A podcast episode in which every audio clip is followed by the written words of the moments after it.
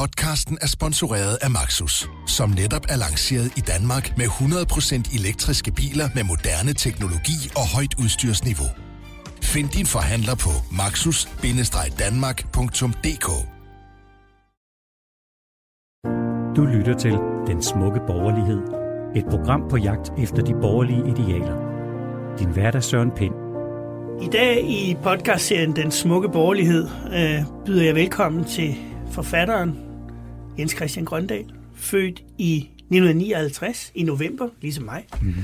og øh, jo kendt for en lang række værker, og du er jo også en stor prismodtager, og du er også en øh, deltager i den offentlige debat, blandt mm-hmm. andet via dine debatindlæg på, på alting i dine kommentarer. Øhm, velkommen til. Tak. Du er jo en af dem, som bliver, han er sagt, tilsmusset ved ofte at blive kaldt borgerlig. øh, og du, jeg ved, du har det sådan lidt mixet med at få de der stempler på dig. Det er stemplerne, jeg har det mixet Ja. med, ja. Men når jeg nu bruger udtrykket den små, smukke borgerlighed, hvad tænker du så? Så tænker jeg på, at borgerlig, det er at være borger.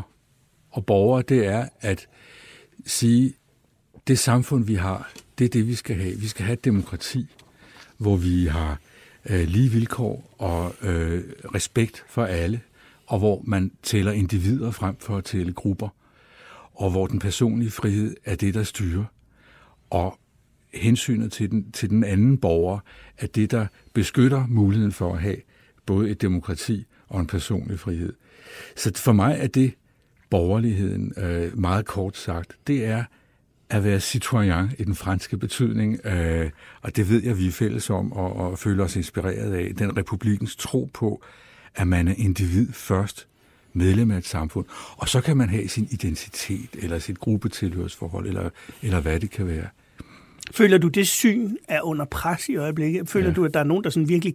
Altså, øh, ja, lad mig, spørge, lad mig bare spørge. Jeg synes du, det syn er under pres? Jeg synes, det er under pres for anden gang i min levetid. Første gang var, da jeg var helt ung, hvor, hvor øh, det at være borger og borgerlig i den her forstand var under pres fra venstre. I dag kommer presset fra højre. Mm. Det kommer fra øh, den højre populisme, som vi snakker så meget om, og som jo i høj grad handler om, at man påberåber sig sin nationale identitet, og at man skaber fjendebilleder i forhold til folk, der er muslimer, eller, eller er kommet hertil øh, i det hele taget med, med en anden baggrund.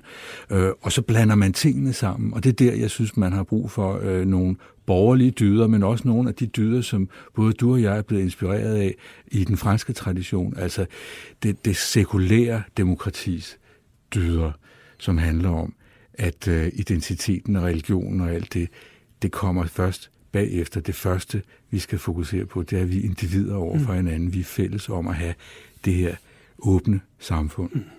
Og den personlige sfære er ukrænkelig. Den er ukrænkelig. Ja. Og det er jo det, som er, det er, jo det, som er, er, er det altafgørende. Men, men til den forestilling om ukrænkelighed findes jo også en, en respekt for det andet menneske, som er andet og mere end en idé, som også er en, en fin følelse, som mm. også er en, en, en form for hensynsfuldhed, som du jo også, som er universel, som du kan møde i alle kulturer som jo for så vidt går på tværs, fordi det simpelthen handler om en, en, en finhed mellem mennesker, en, en, øh, en, også et hjerterum mm. Imellem mennesker, en, en, en hjertets dannelse, om mm. du vil. Ikke? Du siger det meget fint. Du siger, du har oplevet det her to gange i dit liv. Og jeg synes egentlig, øh, vi skal starte med at dykke tilbage til tiden under den kolde krig. Øh, en angstprovokerende periode, Mm. hvor øh, man jo havde frygten for den fuldstændige udslettelse lige under øh, hele samfundsdebatten. Ja. Hvad er det, du siger, du oplevede dengang i forhold til synet på det enkelte menneske kontra massen? Det var, at man hele tiden skulle forklare det enkelte menneske ud fra det enkelte menneskes øh, forudsætninger, hvad enten de forudsætninger var klassemæssige, eller sociale, eller kulturelle. Altså den marxistiske forståelse af mennesket vil hele tiden placere mennesket i en større sammenhæng. Og vil sige, det er ikke nok bare at se tingene inde fra din Man var, ikke nok, subjektivitet. man var ikke menneske i sin egen ret. Nej, øh, du, du, er, du er altid menneske i kraft af noget, som er større end dig selv. Og, og, og, og, og man kan sige, det er jo et, et forførende filosofisk synspunkt, fordi det tilbyder et, et større billede.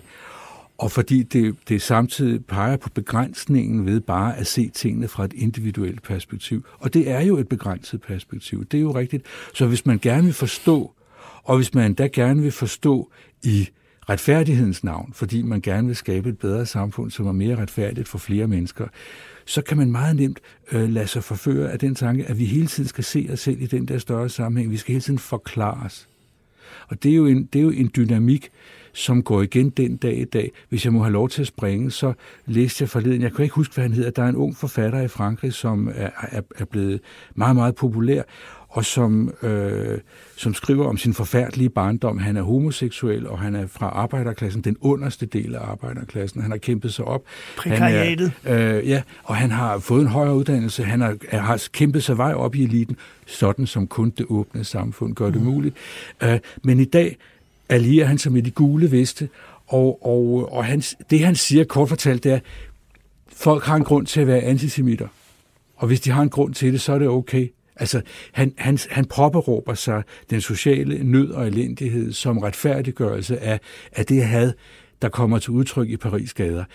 Det er en gentagelse for mig af den mentalitet, som jeg husker fra den gang, hvor man jo, hvis man gik i gymnasiet og senere på universitetet, igen og igen oplevede det her med, at man, var, at man skulle forsvare sig du skulle så at sige stå til regnskab for en eller anden imaginær klasse domstol. Ikke? Øh, du skulle hele tiden uh, se dig selv udefra, i stedet for bare at få lov til at være den, du var. Og dertil kom Samtidig så, med, at man fik besked på, at de andre var tolerante og ja, ja, ja, ja, jo, jo. Og, men, men, og dertil kom jo så, at, at uh, altså den, den tankekontrol, som fulgte med, ikke? Mm. som jo simpelthen var, at du kunne ikke, du kunne ikke, du kunne ikke have et afvigende synspunkt, og så have de beholde dine venner. Du kunne jo ikke blive inviteret til fest, hvis du mente noget andet øh, end, end, end flertallet. Sådan var det jo. Og, og, og det, jeg havde selv en periode, hvor jeg var hvor jeg, hvor jeg opfattede mig selv som, som stærkt venstreorienteret. Øh, øh, så, så jeg har også prøvet, ligesom, prøvet den tankemåde af indenfra, indtil jeg fandt ud af, at den i den grad var en spændetrøj, og også nået frem til, jamen du kan ikke se det hele fra oven. Du kan ikke ligesom øh, ene mand eller kvinde oppebære en, en, en, en fuldstændig og komplet analyse. Du er nødt til at acceptere, at du, du har dit bidrag, du ser tingene, som du gør dem, og så skal du møde nogen, der ser dem anderledes. Så skal vi diskutere med hinanden. Det er det, vi har demokratiet til. Så sker der det, at hele det øh, underliggende samfundssyn, øh, kombineret med den angst, det bliver lige pludselig sluppet fri. Ja. Muren falder. Mm. Det åbne Europa, Altså øh, den modige beslutning i 1986 omkring det indre marked, om at knytte landene stadig tættere sammen, som jo lå i Romtraktatens mm. oprindelige formulering, det begynder faktisk at lykkes. Og det utrolige sker. Grænserne falder. Murene falder. Det er helt vildt. Ikke? Kan du huske euforien? Ja, det kan jeg. Og jeg kan huske den på en særlig måde, fordi jeg fyldte 30 hmm. den aften, muren faldt. Øh, den faldt simpelthen på, nej, på min 30-års fødselsdag. Ikke? Og, og, og for, for, for mig blev det derfor et skældsættende øjeblik også personligt, fordi det øjeblik, jeg træder ind i, i, i voksenlivet for alvor, ikke? Øh, det er samtidig der, hvor alle fortegn forandrer sig, som du er inde på. Ikke? Altså, øh, en, en forandring, som vi ikke havde forestillet os, som vi ikke troede muligt. Og det er jo håbets øjeblik. Altså, jeg, jeg, sige, jeg bliver formet som voksen, tænkende person i det øjeblik, vi har håbet for et, et forenet Europa baseret på demokrati. Og, og den overmodige forestilling om, at nu havde demokratiet vundet, nu havde det liberale demokrati Frihedsrettighederne, markedsøkonomien, ja, alt det der, alt gang, det gode. En gang nu for var det alle. slut. Og det, det viste sig jo bare, at det holdt ikke stik. Det viser sig i dag, men det viser sig jo også, og det var det, det, det, som jeg også synes hører med, inden vi når til 11. september. Det viste sig jo også på Balkan. Sarajevo hører med. Belejringen af Sarajevo, mordet på Sarajevo, øh, folkedrabets genkomst på euro, europæisk jord, det hører med i historien om den tid, vi har kendt. Øh, og der var det som om, at, at håbet bræst. Det var som om, at vi blev mindet om, at, at det, det er ikke noget, det, den sejr er i hvert fald ikke engang for alle. Det vi kæmper for, og det, som man har kæmpet for før også, vi har lige fejret befrielsen, det er noget, vi hele tiden skal kæmpe for. Det er noget, vi hele tiden skal, skal værne om. Vi, vi, vi kan aldrig øh, sove trygt i forvisning om, at, at, at, øh, at demokratiets tjener en gang for alle er manet jorden. Nej, det er de ikke. For hadet er konstant, ligesom håbet er konstant og har været det op igennem Europas historie, tilbage til oplysningstiden, tilbage til renaissancen. Hele forestillingen om et civiliseret samfund baseret på respekt for det enkelte menneske ligesom, ligesom det håb aldrig har kunnet slukkes, så har hadet heller aldrig kunnet manes i jorden. Hadet til jøder, hadet til den fremmede, øh, hadet til hinanden, troen på, at man kan øh, løse alle samfundets problemer i en stor totalitær indordning. Øh, det skal hele tiden bekæmpes. Vi skal hele tiden stå op imod det, og det, det, øh, det var det, vi blev mindet om øh, under krigen i eks-Jugoslavien, eller krigene. Og vi er blevet mindet om det sidenhen, for nu kommer vi jo til den næste knude på torvet. 11. september, 11. september. da tårnene faldt. Det troede vi jo heller ikke. Kunne, altså, det, det, man, man troede jo ikke sine egne øjne, hverken da muren faldt, eller da tårnene faldt. Og, og det, det er mærkeligt i sin levetid flere gange har oplevet, at ens verdensbillede smuldrer, samtidig med, at man ser noget forfærdeligt ske, så forstår man, at verden er anderledes, end du troede men det lyder som om, du tror, at verden er uforanderlig. Altså, øh, fordi hvis man sådan kaster et blik ovenfra, så synes jeg jo rigtig meget, at verden er simpelthen blevet bedre. Det altså, når jeg, jeg tænker tre generationer tilbage, så havde vi jo ingenting.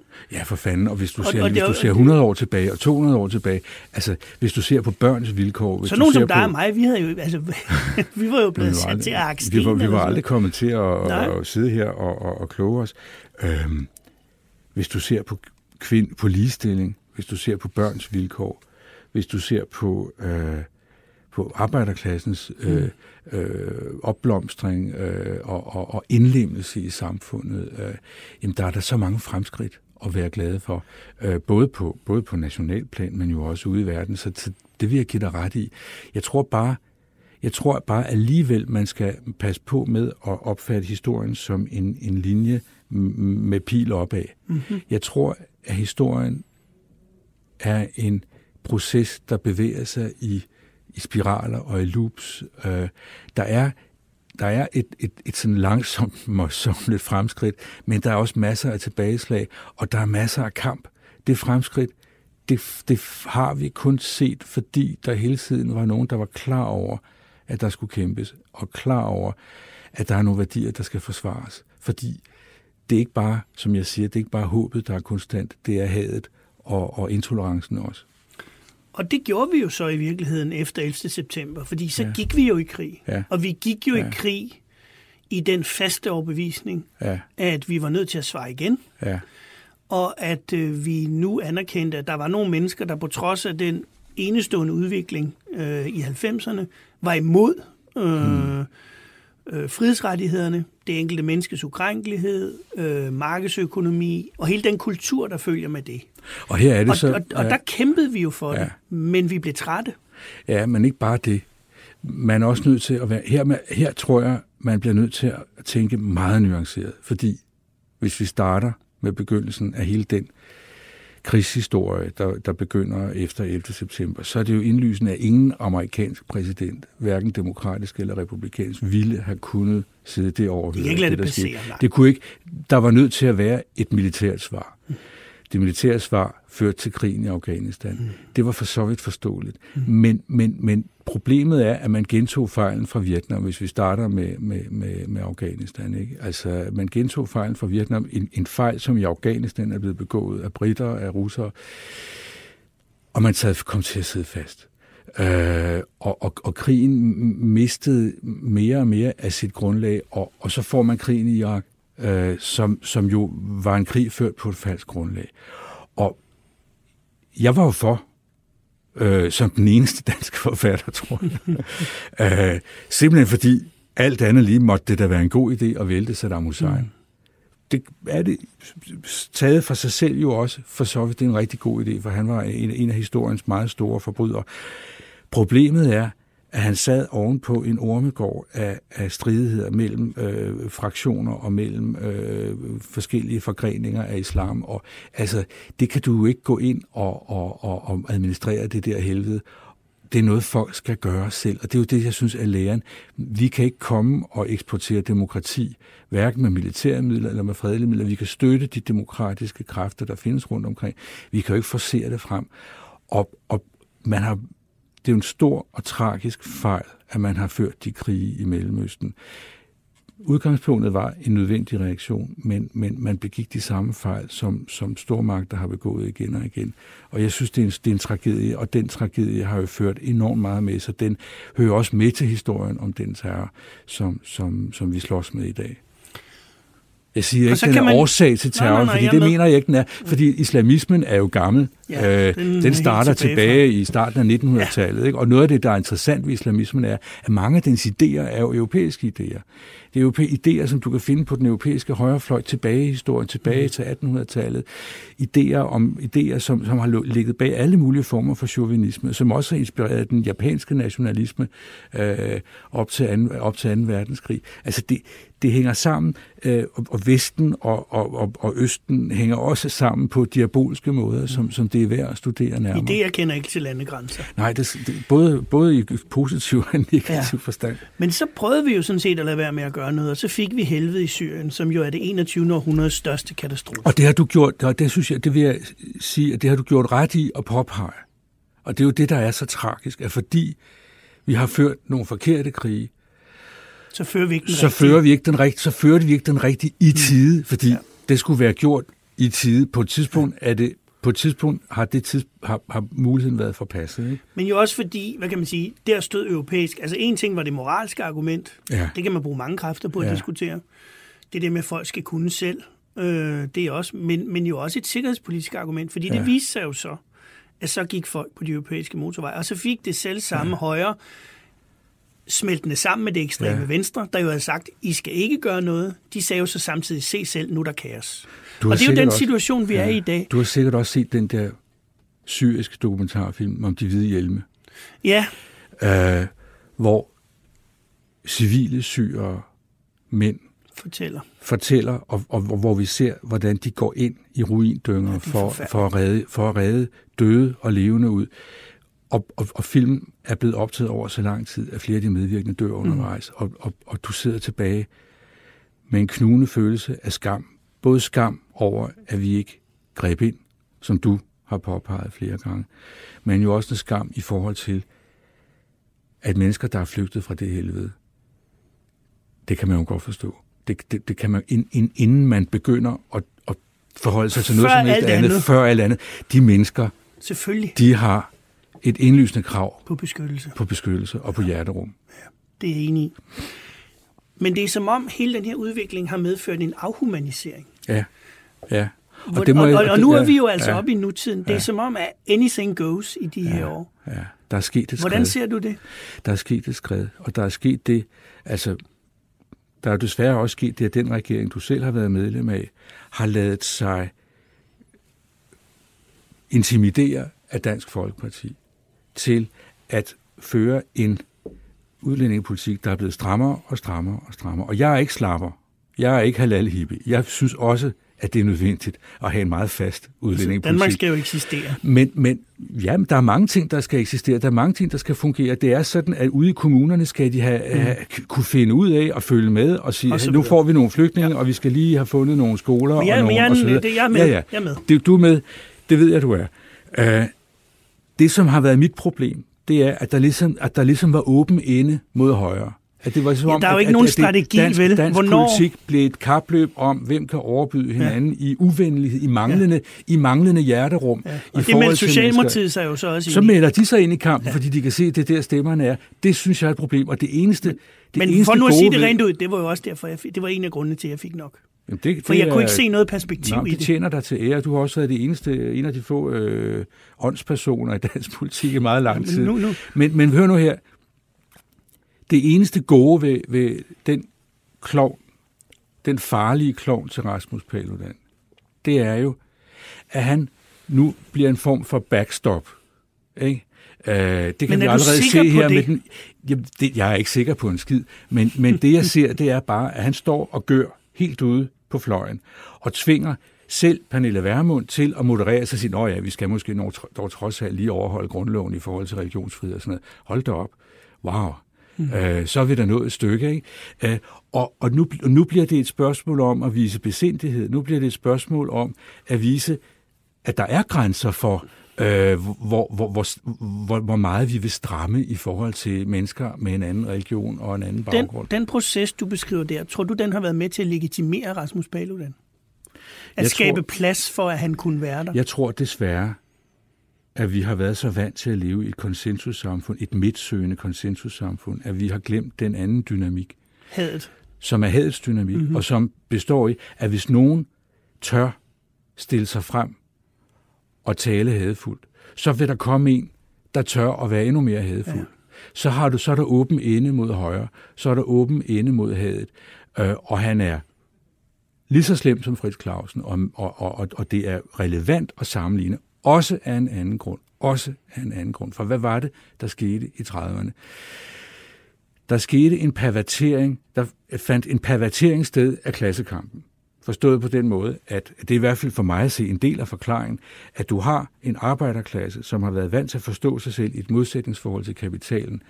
Øh, og nu udskifter de deres fortælling i stedet for at have en marxistisk samfundsanalyse, der handler om ejendomsret til produktionsmidlerne, så får man en analyse, der handler om national identitet. Mm. Alt, skal pludselig, alt skal kanaliseres igennem identitetspolitikken. Mm. Alt bliver pludselig et spørgsmål om blod og jord. Mm. Det blev det dengang. Det er jo det, vi ser igen i dag. Ja. Fordi hvem er det, der er utilfredse? Det er den dårligt uddannede europæiske arbejderklasse, som med rette føler sig hægtet af i forhold til øh, en globalisering af de finansielle øh, transaktioner, øh, af finansmarkedernes dominans. Ikke? Det er jo forståeligt alt sammen. Det er forståeligt, hvorfor de gule veste går på gaden. Problemet er bare, at det, det, den den retorik, de bruger, er ikke, indebærer ikke en selverkendelse eller en forståelse af, af de strukturelle problemer, som skal takles. Hvad er det, Frankrig har brug for? Det er ikke at, at skyde på jøderne. Det har de prøvet. Nej, de har brug for strukturreformer. De har brug for at reformere deres arbejdsmarked. Ikke? Altså, og det er det, Macron prøver at forklare og dem. Og de har vel egentlig også brug for et Europa til at have en ramme omkring de ting, ja, ja, og det har de også altid været klar over. Men I de Danmark, selv samme bevægelser... Men, men i Danmark har du et, et element af det samme. Du har også, selvom vi er og det, det, det er det meget interessant. Selvom vi har ekstremt lav arbejdsløshed, selvom folk er, har det meget bedre i Danmark, selv i udkantsområderne, end, end i tilsvarende end for i Frankrig. 20 år siden, endda også Præcis. relativt, ja. Alligevel oplever du den samme reaktion, ikke? den samme vrede, og den kanaliseres ud i et had, ud i en forestilling om national identitet, i stedet for at, at være en, en, en forståelse af, vi har haft en samfundsudvikling, som har bestået i en demokratisering af vilkår, øh, som er foregået over tid, og som du med rette øh, påpeger, har bestået i stadig, øh, øh, stadig fremskridt. Det er den, vi skal fortsætte, fordi det har vi forudsætningerne for. Vi kan godt få det sidste med. Det har vi altid kunnet. Jeg, har, jeg fik sådan en fornemmelse, mens jeg var i politik, at politik, en ting var, at det var blevet et fag. Altså ja. en, et, en, en form for karriere. Ja. Men jeg følte også i stigende grad, at det var blevet en karriere for helt bestemt slags mennesker. Mm. Altså at store befolkningsgrupper ikke længere så det som en del af det at være borger, at man også havde et demokratisk ansvar. Mm. Øh, og det føler jeg stærkt som en forfaldsfortælling. Altså jeg er ellers ja. ikke meget til forfaldsfortællinger. Jeg er grundlæggende optimist. Jeg tror på aktion og reaktion. Jeg mener, en af Dumas smukkeste øh, han gør jo det i Grevene Monte Cristo, han knytter Newtons tredje lov an til menneskenes verden. Ja. Han, han får uh, Abbé Ferrat til at sige, at, uh, at uh, aktion skaber reaktion, Newtons tredje lov, og det gælder ikke mindst i menneskenes verden, min søn. Det siger han til et Dantes. Mm. Jeg synes, det er, så, det er så fint, og det er sand, sådan oplever jeg det. Mm. Men jeg, min klar oplevelse i den politiske verden var, at det blev en stadig grad isoleret verden. Ja. Og jeg tror, at deltagelse for, for, af forståelse, altså hele fortællingen, apropos det, du siger med at få alle med, det kræver jo, at der er forbindelseslinjer. Dem oplevede jeg i høj grad var skåret væk. Ja. Og jeg, og jeg mener sådan set også, at folket har en stor del af ansvaret for det, fordi folket siger, at politik, det gider vi ikke at beskæftige os med. Det overlader vi til dem, der helst vil. Og der bryder det jo med hele grundlaget fra Athen. Altså det med, at alle borgere ja det, skal sådan set kunne deltage. Det er meget, jeg tror, det er meget vigtigt, det du er inde på der. Og, og øh, jeg tror også, det har noget med lidenskab at gøre. Altså, du er jo du er jo et, et lidenskabeligt menneske. Også, det har du også været som politiker. Du har jo været øh, en mand, som, som øh, uanset om man var enig med dig eller ikke, så var man jo ikke i tvivl om, at du mente, hvad du sagde. Altså her står der en, der mener, hvad han siger. Uh, her står der en, som er drevet af en, et blik. Et blik på samfundet og nogle værdier. Uh, der er en vilje her. Uh, jeg kan tilslutte mig den, eller jeg kan uh, diskutere med den. Det som, det, som du var omgivet af, som jeg ser det, og som jo startede under Anders Fogh Rasmussen, det var den der kontraktpolitik, der ligesom kom til at gå ud på, jamen, hvad er der stemning for ude i Folkehavet? Uh, det er lige før, man sådan bare kunne sende spørgeskema ud, eller hvad sådan noget, og sondage, ikke? Mm-hmm. Uh, og så, hvad vil folk have? Så skal de fandme få det, ikke? Og så, hvad, hvad vi siger før valget, det skal folk få efter valget. Hold dog kæft, det er slet ikke det, politik handler om. Politik handler jo tværtimod om at vise lederskab og tilbyde lederskab. Og sige, fordi jeg ved jo ikke, jeg ved ikke, hvad vi skal gøre. Jeg, jeg, jeg, jeg har mit begrænsede blik på, på samfundet, men jeg og de andre borgere, vi ved da ikke, hvad vi skal gøre. Vi har brug for, at der er nogen, der stiller sig frem og siger, nu skal I høre, vi har, den her, vi har det her take på tingene. Vi ser sådan her på samfundet. Øhm, vi synes, og, og sagen er, at der bliver ja. faktisk lyttet. Altså, det er jo ja, min oplevelse. Ja, jeg, jeg, synes, ja. jeg synes, de, de øverst placerede politikere faktisk har glemt, ja. at befolkningen er faktisk villig til at lytte. Og det værste er, ja. synes jeg, at det ved højrefløjspolitikerne godt. Ja. Sådan en som Orbán i ja. Ungarn, han ja. har jo satset hele butikken på, at folk faktisk hørte, hvad han sagde. Ja. Trump er jo et eksempel på det ja. samme. Synspunkter, som hans parti altså Men for bare ja, fem år siden ja. ikke ville komme i nærheden af, støttes nu af en enorm mængde mennesker. Men, men, men samtidig er Orbán jo også eksponent for, for, for den sygdom i det politiske, som du, som du er inde på. Fordi Orbán startede jo i det andet modsætning. Ja, ja, ja. Han startede som dissident. Ja, ja. Han startede med at være... Han studerede i USA for, for George Soros penge. Mm-hmm. Han fik jo et stipendium af George Soros. Øh, de gamle bekendte i øvrigt også, ikke? Øh, og, nu, og nu så svinger han rundt, fordi han, kan, han har mærket, at, øh, at der var et marked for det. Så på den måde tror jeg egentlig, at Men jeg tænker mere på den der førerskikkelse, som ja. jo dundrer igennem historiens... Ja, ja. Øh, ja, men det er jo ikke førerskikkelse. Det, det, det, jeg taler om, det er mere noget... Det er mere det, det som er så smukt i, i det danske folkestyre, hvor, hvor, hvor vi har den store overskrift, der hedder, del jeg efter anskuelse. Mm at, at der er ingen, der kan tale på vegne af folket. Det er der jo ikke. Men vi kan have nogle, nogle skikkelser som, som dig og som andre, der stiller sig op og siger, vi vil sådan her. Og så er vi jo dannede og uddannede mennesker, og vi tager stilling, og så sætter vi vores kryds. Og det fungerer jo også stadigvæk i Danmark, det gør det. Og man kan også sige, at når Rasmus Paludan kan komme ind og, og stå der i partilederrunden, så er det jo sådan set et sundhedstegn det er jo et sundhedstegn, at, det er at demokratiet så, det, det, det er så sjovt, at du siger det, for jeg har, jeg har det så, jeg kan næsten på, ikke. Lige, det kan jeg det. Jeg, jeg er jo skamfuld. Jeg er jo skamfuld på mit samfunds vegne over, at der er mennesker nok til at... Jeg mener, ikke engang under krigen ham. kom nazisterne Nej, det er, det er skamfuldt. Det er skamfuldt, og det er historieløst. Det er jeg fuldstændig enig med dig i. Men, men det er også et tegn på, at demokratiet virker det er det. Trump er jo også et tegn på, at demokratiet virker, ja, ja. samtidig med, at det er fuldstændig dysfunktionelt. Ikke? Ja. Men det, det er så også det, der får ja. mig til at tro på, at det faktisk kan ændre sig, fordi ja, ja. jeg har jo den tese, at folk et flertal, at nu har de jo fået Brexit, de har fået mm. Trump, de ja. har jo set, hvad det medfører. Jeg ja. oplever en dyb længsel efter den der altså ro og optimisme, om jeg så må sige, at samfundsinstitutionerne ja. Ja. Øh, arbejder. Det var da også det, vi voksede op med. Da vi var, Ej, 70'erne var vel jo, ikke men, jo, men alligevel, der var, der var en ro omkring, altså der var alligevel en tillid til det politiske system, synes jeg. Det, det er det egentlig, og det er egentlig mærkeligt i forhold til, fordi vi startede med at snakke om, at det var jo den kolde krig, og, og det var atomtrussel. Mm. Det var det. Så kan man sige, at terrorbalancen den virkede jo faktisk, men, men, men det var atomtrussel, og så var det noget andet, nemlig den konstante bevidsthed om, at der er et andet paradigme end vores eget. Det vil sige, du skal hele tiden på en måde forklare for dig selv, mm. hvorfor er det her, som vi lever i. Hvorfor er frihed godt? Hvorfor er frihed godt? Mm. Øh, og, og der blev vi nok for selvtilfredse efter murens fald. Ikke? Og vi, har, vi har glemt ligesom hele tiden at spørge os Vi glemte culture matters. Simpelthen. Ja, ja i den grad. Ikke? Mm. Nu, nu, nu er vi oppe imod det igen, for vi er oppe imod ikke bare Putin, men jo også Kina. Mm. Også Kina, ikke? En stor drag i baggrunden. Nu skal vi se på de modbydelige pandager, ikke? Mm. Og, og så skal vi glemme, at der sidder en million muslimer ja. i KZ-lejre i Kina, ikke? Hvis det ikke er flere. Det er forfærdeligt. Det er virkeligheden i dag. Og det er også den kamp, vi står for i Europa. Det er også ja. derfor, at vi bør styrke Europa. Men hør nu her. Ja.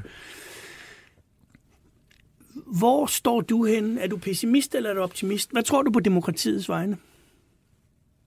Jeg tror, jeg har det ligesom min ven Carsten Jensen, øh, som jeg jo øh, på mange måder er uenig med i nogle sammenhænge, men som jeg samtidig har en dyb respekt for, øh, dels fordi vi er gamle venner, og det er fordi, jeg synes, han er en stor intellektuel. Men han sagde engang, han blev far ret sent i livet, og så sagde han, når man får børn, kan man ikke tillade sig at være pessimist. Og det synes jeg, han har ret i. Og jeg har jo fået børn i to omgange, og jeg, jeg kan ikke tillade mig at være pessimist. Øh, den, den luksus har jeg ikke råd til.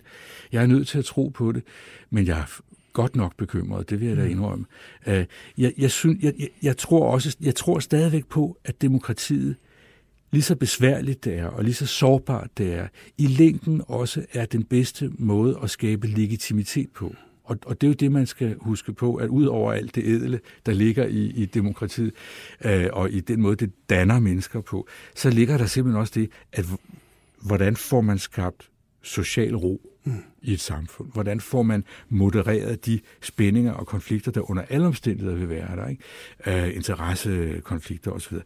Der er demokratiet altså bedst til at, at, at skabe legitimitet og medejerskab. Ja. Og derfor tror jeg på, at, at det vil overleve. Men, men, men det overlever kun, hvis vi, hvis, vi, øh, hvis vi kæmper.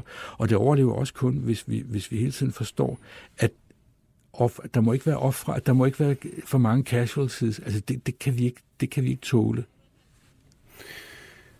Det var en stor fornøjelse at have dig her. Jeg slutter altid det her, de, her, øh, de her podcast med at bede min gæst om at nævne. Vi har jo talt om det smukke borgerlighed. Jeg synes, ja. vi kommet godt rundt om tingene. Ja. Men om at nævne en borgerlig dyd. Ja. Hvad tænker du om det? Der var flere, man kunne nævne. Jeg kom i tanke om en, og det er mådehold. Mådehold. Mådehold er jo blevet sådan et lidt kedeligt begreb i en tid, hvor, hvor det handler om selvrealisering og grænseløst forbrug.